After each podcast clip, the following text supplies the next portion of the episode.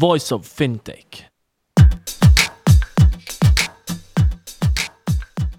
Hello and welcome to Voice of Fintech America series. My name is Rudy Falat and I'm the founder of Voice of Fintech podcast. In this series, you will hear inspirational stories of entrepreneurs, investors, and incumbents, and ecosystem hub leaders from the United States or North America and LATAM. This episode is hosted by David Yakobovitch from New York.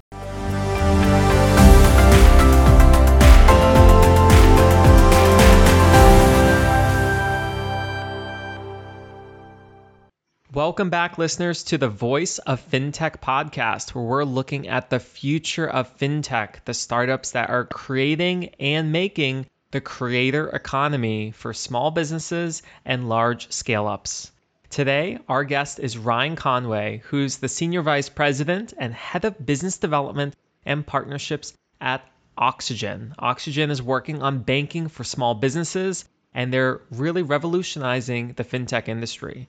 Ryan, thanks so much for joining us on the show.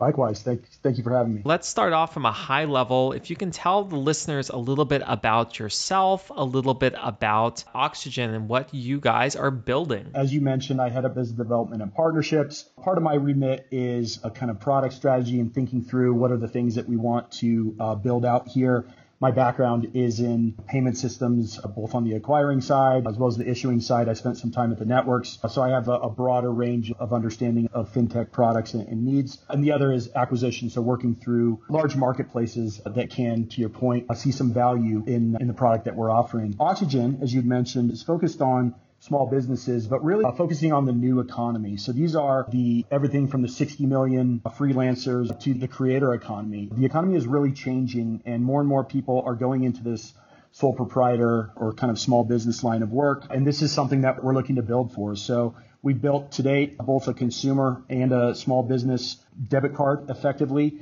And we're building a bunch of other tools in order for these this segment to really easily run both their personal uh, in business lives. And uh, look forward to uh, discussing a little bit more as we uh, go on today. I love the small business economy because it is the life and blood of the entire world. We hear consistently that over 80% of new jobs, at least in North America, are driven by mom and pops and small businesses. But it's no longer just having this physical brick and mortar footprint as you've mentioned, we've moved into this gig plus economy where mm-hmm. a lot mm-hmm. of us are gig workers and remote workers and freelancers. And by being these solopreneurs, there's so much overhead that's required by that. It reminds me of my father, who was an immigrant to the United States, that when he got started and he made his own business, he knew nothing about finance and management and business, but he had to get started, and that was in an offline world. Exactly. Let's talk a little bit about the trends today in fintech. How has the industry shifted from where we've been to where we're coming today? Yeah, no, that's a that's a great question. I think to really see where we're at today and where we're going, you have to reverse a little bit and going back to what is largely considered version one of, of fintech. So think right after the 2008-9 crisis, a lot of different companies started effectively unbundling services that were traditionally offered in the banking system. So this is your FX pr- providers, your payments uh, companies. So think of a Stripe or a Square lending, all the online lenders that really popped up around that time, student loans with the SoFis and so forth, and then unbundling kind of insurance products, really just focusing exclusively on that singular product. V2, which is uh, where I think we're probably uh, in the midst of today and moving forward on, is this rebundling. So bringing everything back in house. So if you think of effectively building the bank back up, but slowly but surely, and then adding more value and learning a little bit more and, and cross selling, if you will, different products and services and really a one stop shop, if you will. I think V3 is where a lot of folks are focused on, certainly us at, at Oxygen, is really AI powered smart systems. So this is really thinking through how can we just make it easier and this concept of self-driving money and really just helping our folks make smarter decisions. To your point, when your dad came to the country, he didn't really know about finance and, and there's just so much to learn. If we can really get to know our users through a lot of this data that is being provided, we can then give them uh, better products and services that they can make effectively better uh, decisions for them. So it's something that we think is going to be critical to in the next couple of years, and it's why we're investing in it quite a lot, quite a bit. You know, something I'm so fascinated by is as we've seen the migration from an offline economy to an online economy.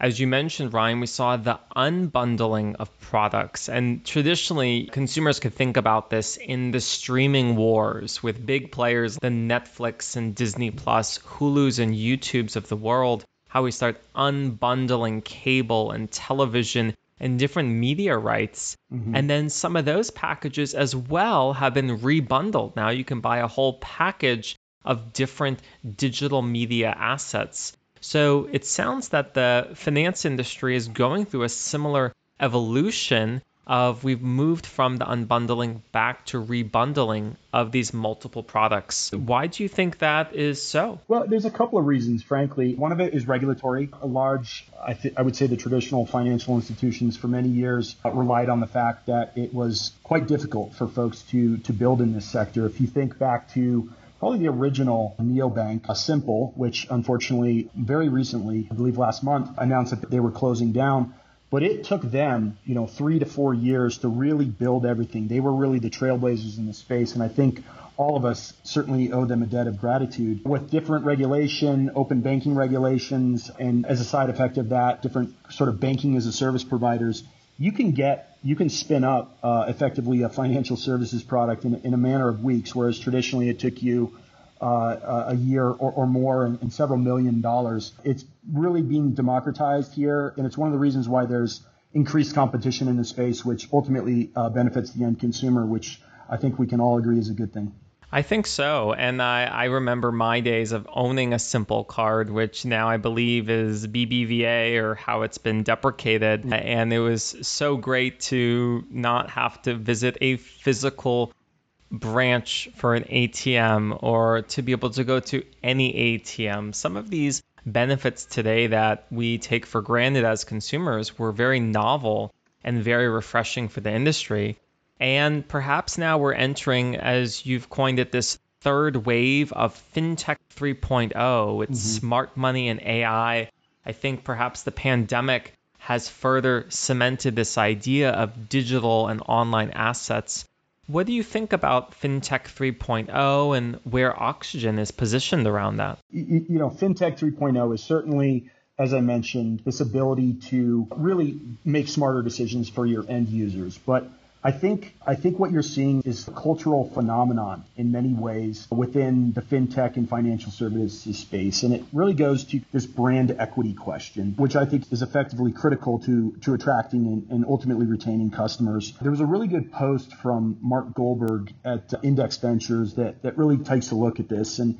He breaks it down slightly differently, but I think it, it translates here. What he considers the first wave, which is convenience, right? So to that end, make your local bank branch as as close as possible to the end consumer. The second wave, which is largely product driven, so technology driven products, which certainly we saw a, a mass adoption change with the pandemic.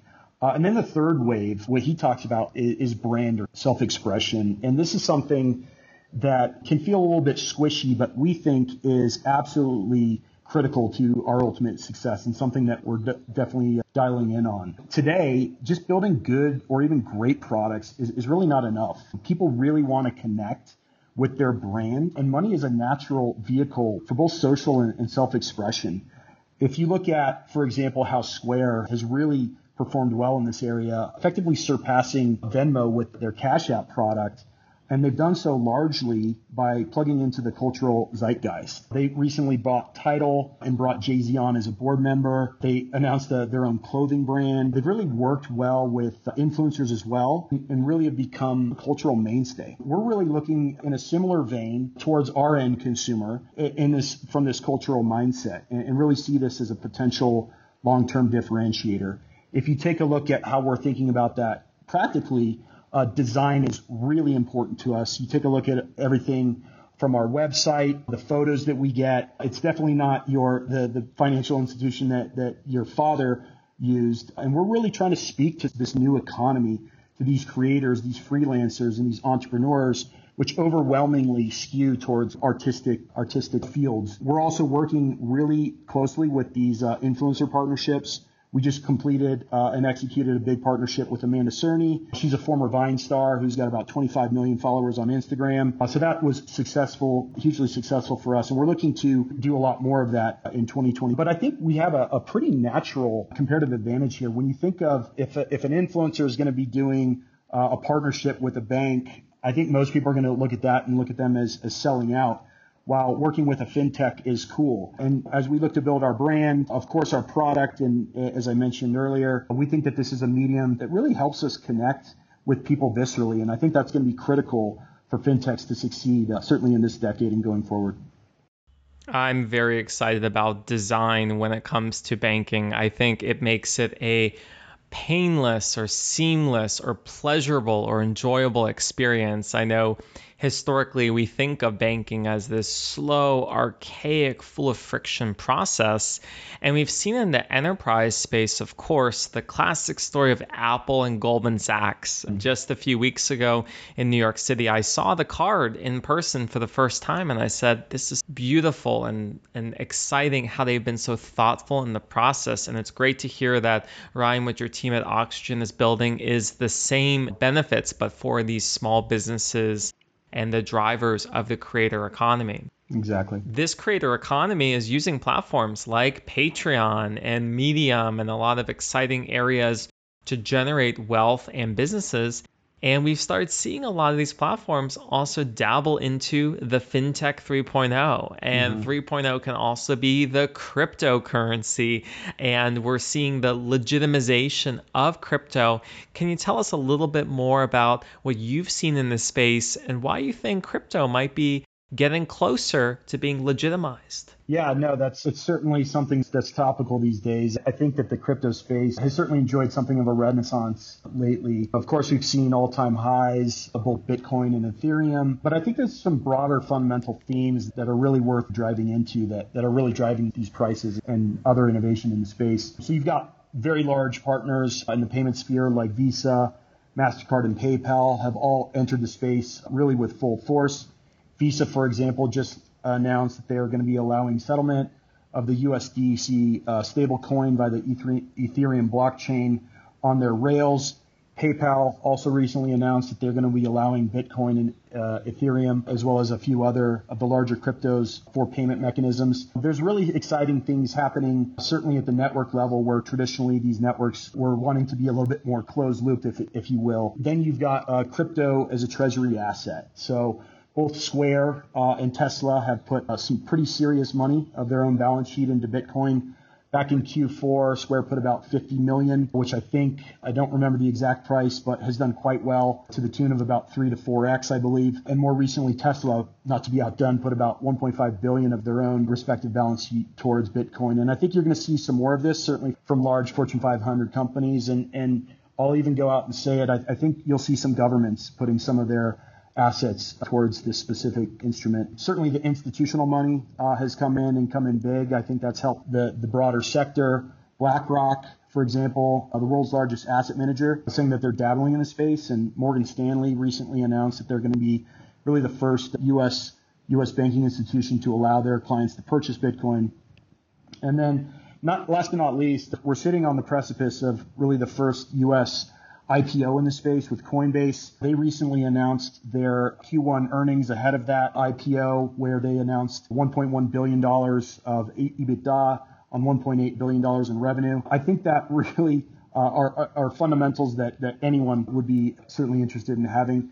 But what I think it, all of this kind of collectively means for the industry is that the industry is maturing and that the fundamentals are stronger today than they've ever been before. Now, I'm not going to go out and give any price predictions, as it were, but as historical cycles have certainly been up and down. I'm not even sure that we're still in a cycle, but one thing that's clear is that there's a strong consumer demand here, and, and, I don't see that changing. And at Oxygen, we're looking closely at this space and how we can participate here because there's certainly a demand for it. So look forward to some announcements here later this year from us on that front.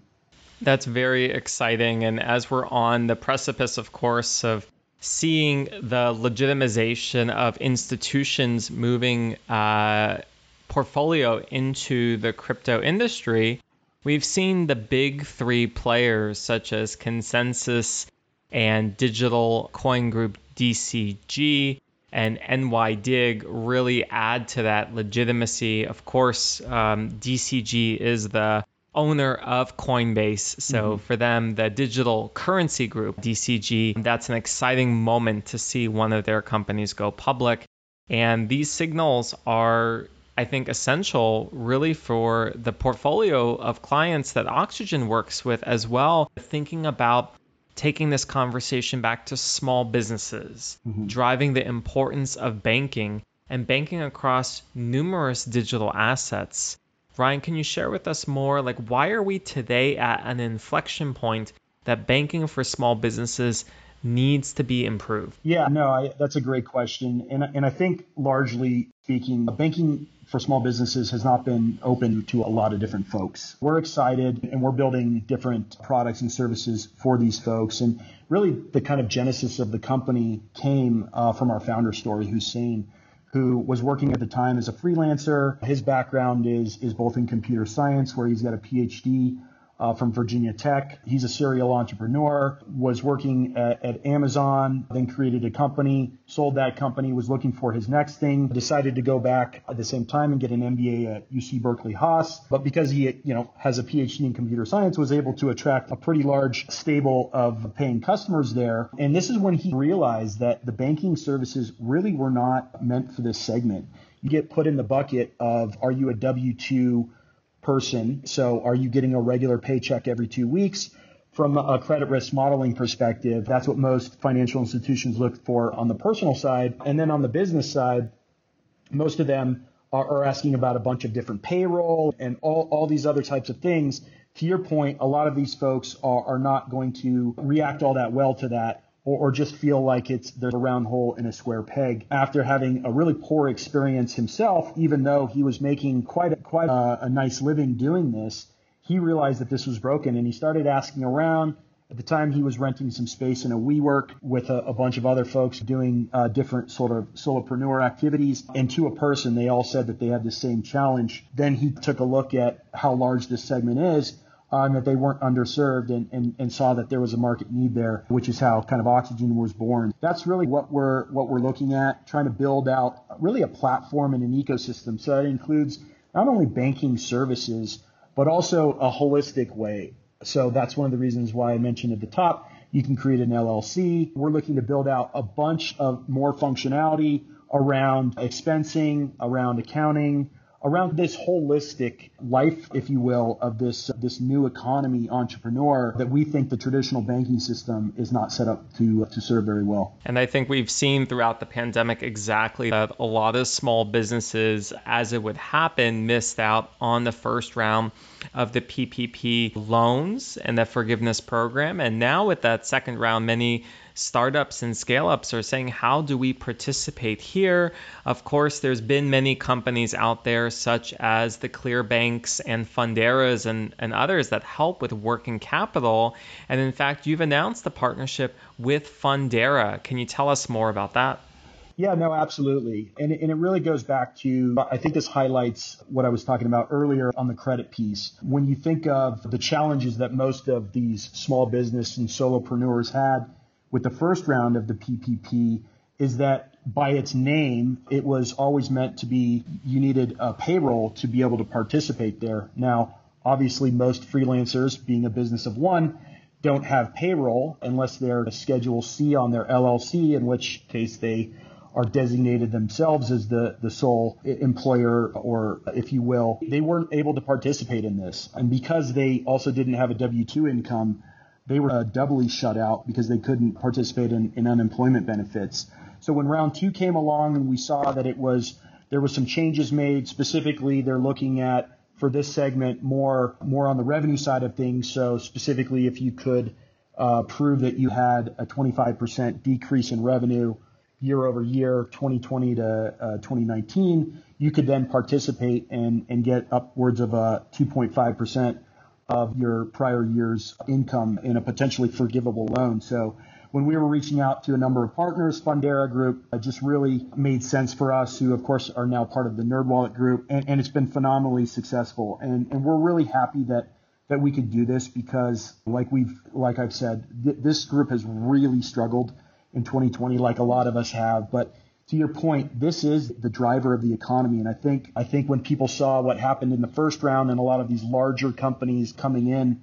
Uh, and getting a lot of these loans, it just felt like it wasn't what the spirit of the program was. We certainly have seen, a, there's certainly been some bumps and and I would say it's certainly not a perfect process, but it's been vastly improved in this wave. And we look to continue to help our users any way we can. And this is a great example of, of how we're trying to do that. That definitely is a very exciting partnership with Fundera, now part of NerdWallet. And I think beyond what you've seen here, with the payment protection programs, we've also looking back on the pandemic as we're emerging into this digital hybrid world is what significant signals COVID has done for fintech and banking. And it seems that there are some significant changes here that are now legitimized, such as digital banking, such as digital movement of assets. Could you dive deeper into these for us, Ryan?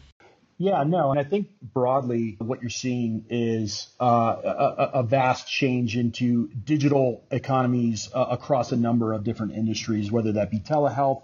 Certainly in digital banking, we've seen our own really massive growth that we think was certainly accelerated by COVID 19. But what I think it's important to take a look back at, at some of the things that we were seeing towards the beginning of the pandemic when we were all a little bit younger and I think probably a little bit more certainly naive in a way. But a lot of the a lot of the big traditional banks chose this moment to say that oh what we're in now is a flight to quality when the going gets tough everybody's going to come back to effectively the strength of, of the banking system. And I think you saw a little bit of that. A lot of that narrative was was driven around by the fact that you saw their uh, deposit assets grow substantially. Certainly at the Q2 timeframe, you saw a spike and, and everybody was doing high fives in that space.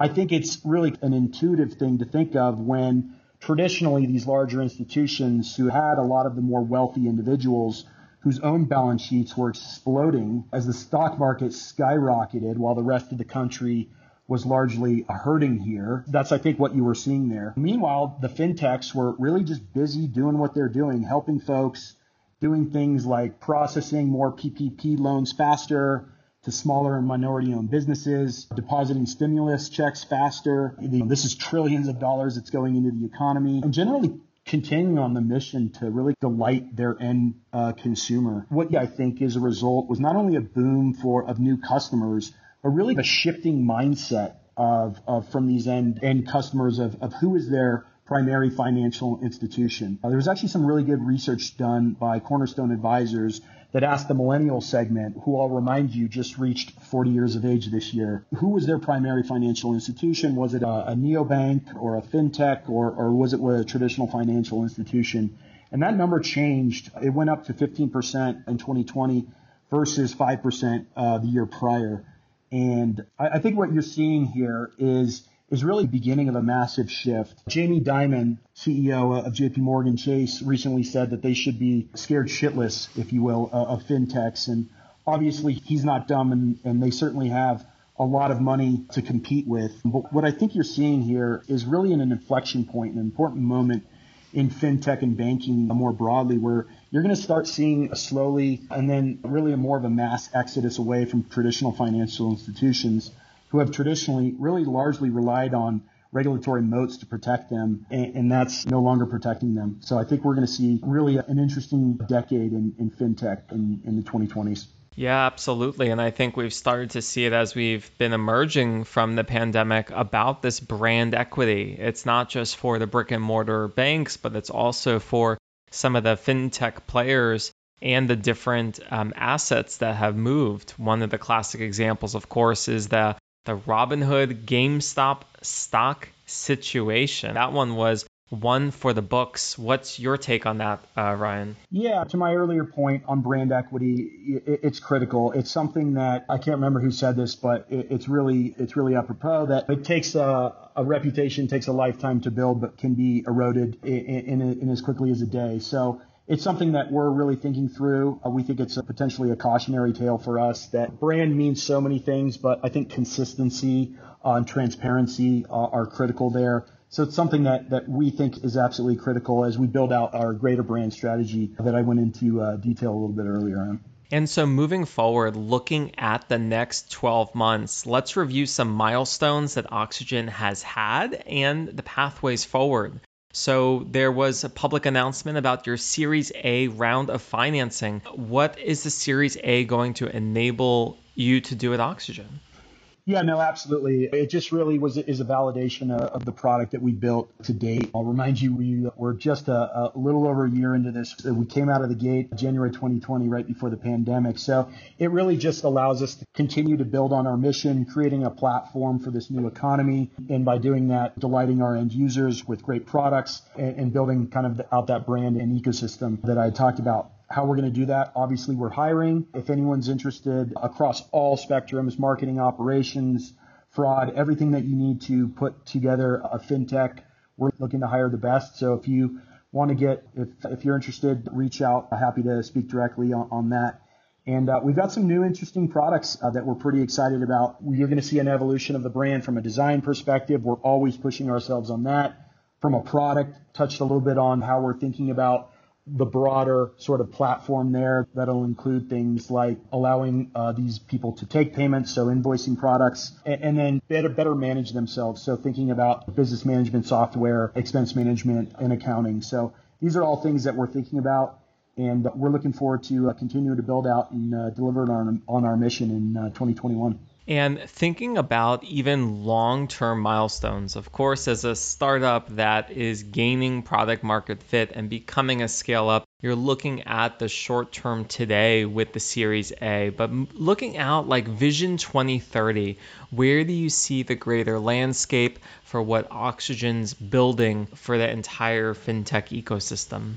Yeah, and I think it's easy to take a look out into the future, and I discussed a little bit about this in the self-driving money concept. We we just want to make it really easy for our end users to make better financial decisions, so they can spend more time doing what, frankly, most of them love and are best at, which is doing their specific skill, their specific business, and and growing that. And if we can do that by creating products and services that help them just make better decisions and delight them. That's what we're hyper focused on. I think you'll probably see us think about expansion into new regions potentially. That's how we think about this because we really see a monumental shift in how people are effectively making money and more and more folks are deciding to go this solopreneur route.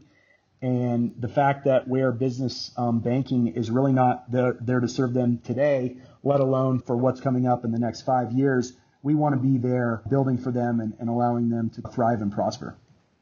And so, what are some next steps or actions, Ryan, so that our builders and solopreneurs can go to today with Oxygen to learn more? Yeah, so you can find us at oxygen.us. If you're interested, go to the bottom of the page and there's a career center. But if you just want to learn a little bit more about us, oxygen.us, it, you can test it out. It takes less than a minute to uh, sign up for an account. We've taken a lot of the friction out of it and give us a shot and uh, take a look. I think you'll like what I'm looking forward to everything that you're building, Ryan, for small businesses and the entire fintech industry. It's been a pleasure, Ryan Conway, the SVP, Head of Business Development and Partnerships at Oxygen. Thanks for having me, David. Thank you.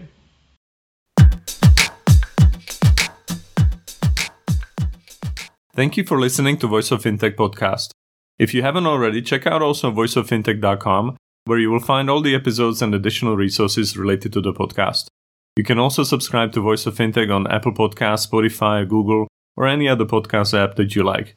If you have any suggestions on the topics or guests, or how to make this podcast better for you, please email us at info at voiceoffintech.com. Happy to hear from you. Thank you.